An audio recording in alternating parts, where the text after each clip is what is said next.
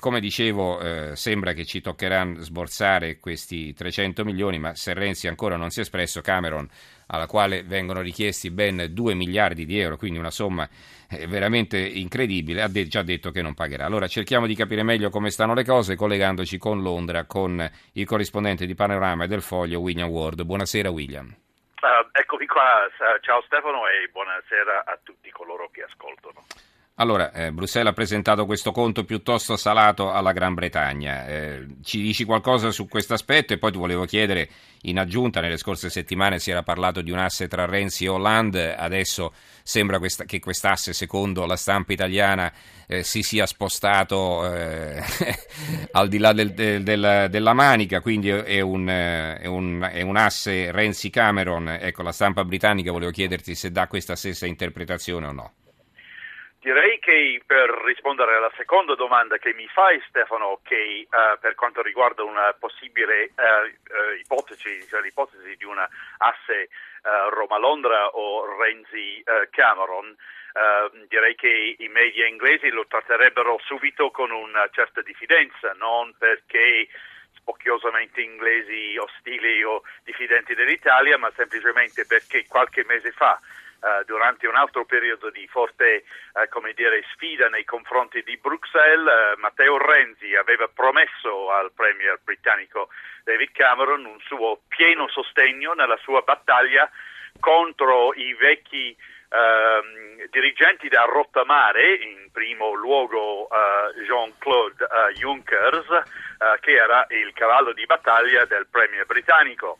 Renzi gli aveva promesso, giurato, secondo Londra, il suo sostegno al 100%, come avrebbe fatto fra l'altro il premier all'epoca di centrodestra svedese e quello tuttora di centrodestra mh, liberale olandese Mark Rutte.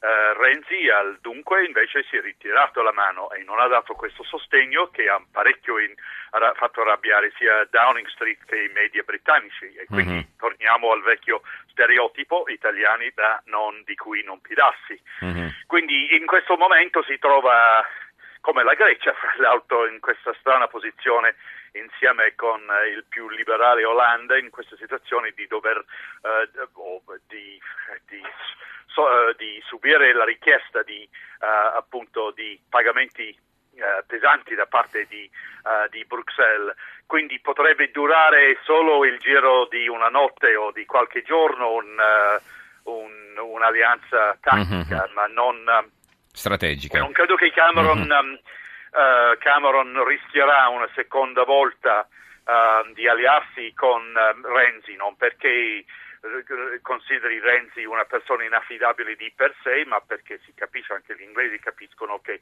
la politica in Italia è molto più complicata di mm-hmm. come in Inghilterra e altri paesi nordici. Comunque è vero che l'Inghilterra non intende pagare questi 2 miliardi di euro? Assolutamente no, cioè, questo, cioè, perché anche se un Ricordiamo che è un ricalcolo del PIL eh, e quindi in base a questo sì, ricalcolo... Poi, eh, al, come che... ha detto uno dei, dei massimi esponenti del Partito Conservatore oggi in Inghilterra, in Gran Bretagna, è assolutamente non è previsto dalla legge, anzi è proprio impensabile di, una, di, di imporre una tassa uh, retroattiva.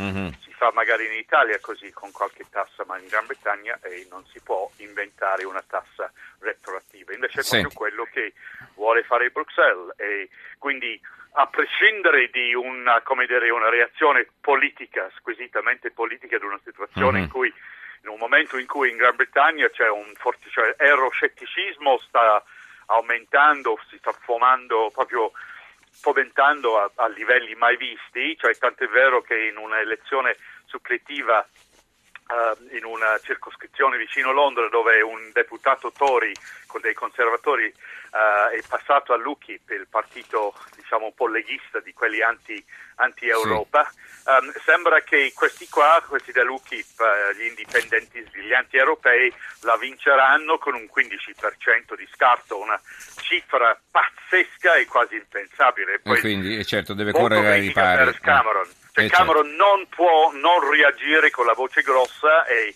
um, come dire, um, uh, rifiutarsi in modo così enfatico certo. e uh, un po' assurdo se vogliamo, perché alla fine l'Europa uh, deve rispettare anche le proprie regole fiscali, cioè è un, come dire, politicamente parlando questa richiesta di... È inaccettabile, uh, però insomma... Mm. Sia l'Inghilterra che l'Italia è politicamente disastrosa, cioè ridicola. Certo. Allora, eh, un'ultima domanda, eh, rapidamente ti prego, l'economia britannica sta andando piuttosto bene eh, e in netta ripresa dopo un lungo periodo di crisi. Allora, qual è stata la ricetta di Cameron? Che cosa ha fatto in questi ultimi mesi? Austerità.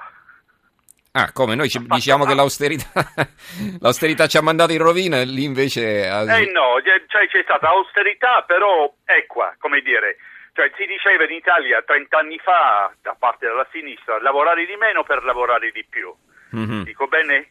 Sì. Era così. E invece in Inghilterra questa è stata la ricetta del centrodestra in questi ultimi 5-6 anni. Cioè il, um, il, il reddito uh, medio, anche medio-basso di, di, quelli meno pagati è rimasto molto basso, uh, ma si sono creati, uh, caro Stefano, in questi ultimi cinque anni 2 milioni di posti di lavoro. Mm-hmm.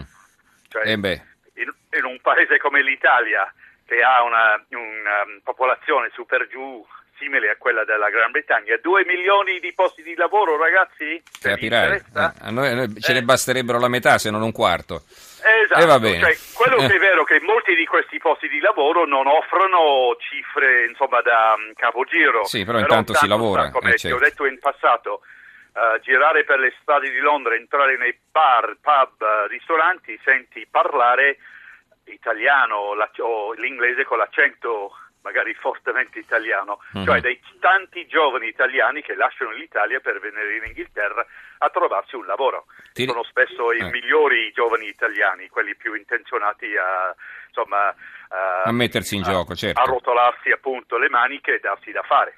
Grazie, grazie William Ward, eh, corrispondente da Londra per Panorama Il Foglio, grazie e buonanotte. Saluto Gavino Moretti, nostro collega eh, inviato al seguito del Presidente del Consiglio che in questo momento però si trova a Bruxelles. Buonasera Moretti. Buonasera Stefano, un saluto a tutti gli ascoltatori. Allora, sì, sono a Bruxelles ecco. dove nel pomeriggio Renzi appunto ha lasciato la capitale belga e capitale delle istituzioni europee per fare rotta verso Firenze dove è iniziata la kermesse della Leopolda, però qui c'è stato un importante vertice europeo. Ecco, a questo proposito, eh, se ci puoi raccontare rapidamente gli sviluppi eh, seguiti all'invio della manovra alla Commissione europea, la lettera riservata di Barroso, pubblicata poi dal sito del nostro Ministero dell'Economia, le polemiche che sono seguite, insomma, scaramuccia a parte, l'Italia sembra abbia deciso di battere i pugni sul tavolo, no? Sì, diciamo che è stato un Consiglio europeo eh, veramente pieno di colpi di scena, assolutamente non sonnolento, viene spesso descritta eh, l'atmosfera di Bruxelles come il regno degli euroburocrati, dove invece questa volta ci sono stati colpi di scena a ripetizione, c'è stata la lettera della Commissione uscente europea, quella di Barroso, con richiesta di chiarimenti all'Italia per quanto riguarda la manovra economica. E poi la decisione, questa senza precedenti, del governo italiano di pubblicare questa questa lettera sul sito del governo. Poi Renzi ne ha fatto una bandiera, ha detto Open Democracy, pubblicheremo tutti i dati, anche i costi eh, delle istituzioni europee. Qui c'è stato quasi quindi un vago sapore di, di, di polemica verso i costi eh, dell'Europa. Questo è un tema, ad esempio, caro agli euroscettici, tema che non sempre e non spesso è usato da un leader eh, del Partito Democratico. Quindi eh, un Consiglio europeo sicuramente originale da questo punto di vista, mm. dal quale eh, le, l'Italia torna con un accordo oh, politico sostanziale, un via libera di fatto alla manovra economica scritta dal governo. Certo saranno necessari degli aggiustamenti, si parla di questo 0,3% sul deficit strutturale, i tecnici del Ministero dell'Economia sono al lavoro, definiranno i particolari. L'Italia in qualche modo si aspettava una richiesta di aggiustamento, aveva messo da parte delle risorse, aveva detto ieri Renzi non si tratta di risorse aggiuntive, avevamo già pensato di usare una precauzione economica qualora l'Europa ci avesse chiesto di più e quindi Renzi torna in Italia forte di questo accordo politico, certo poi dovremo vedere nei particolari come si tradurrà la manovra, che novità avrà la manovra, il cui certo. dibattito inizia il Parlamento a partire dalla settimana prossima. Senti, è saltata fuori questa sorpresa di 300 milioni di euro, 340 secondo alcuni, insomma vanno ben calcolati. Volevo capire un po' come l'ha preso il nostro governo perché a leggere i titoli dei nostri giornali non si capisce bene se siamo veramente allineati con Cameron che ha detto che non si sogna neanche eh, neanche per eh, l'anticamera del cervello di andare a pagare questa multa, cioè più che multa, insomma, di sì. aumentare il suo contributo, eh, l'Italia invece che posizione ha? Eh, mi è sembrato più cauto Renzi su questo punto. Alcuni giornali hanno parlato di asse Cameron-Renzi. Eh, c'è, c'è, una, c'è, una, differenza enorme tra la richiesta di nuovo budget chiesta alla Gran Bretagna, 2 miliardi di euro, e i 300 milioni di euro chiesti all'Italia. Ma perché? L'ho spiegato lo stesso Renzi al termine del Consiglio europeo. Hanno ricalcolato la richiesta di budget paese per paese in base al PIL.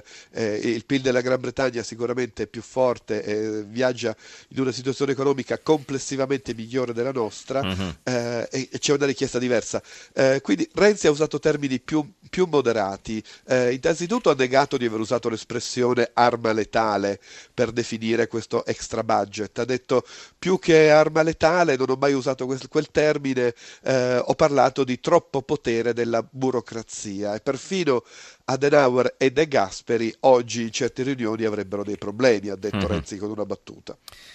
Eh, saltando invece da Bruxelles a Firenze, eh, diciamo alla fine Renzi è riuscito a far passare lo sforamento di mezzo punto del detto del deficit, poi è andato a Firenze per aprire, come detto, i lavori della Leopolda. Allora, se rapidamente ci puoi spiegare il significato di questo appuntamento politico che capita tra l'altro alla vigilia della manifestazione della CGL.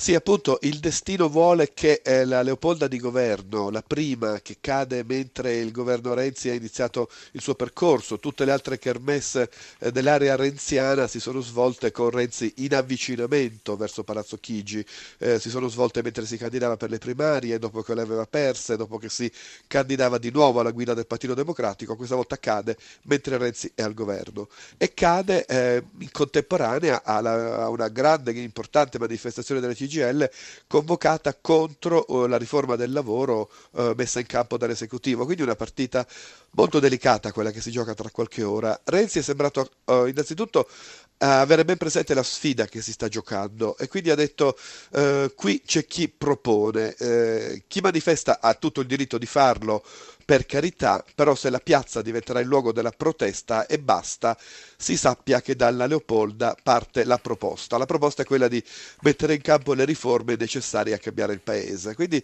nelle prossime ore potrebbe andare in scena una doppia sinistra, una Vedremo se divisione o meno del Partito Democratico, vedremo i toni delle dichiarazioni, saranno molto importanti, sì. di, tanto di chi va in piazza a Roma quanto di chi sta a Firenze da Leopolda. Una giornata sicuramente difficile ma anche interessante per l'evoluzione del centro-sinistra italiano.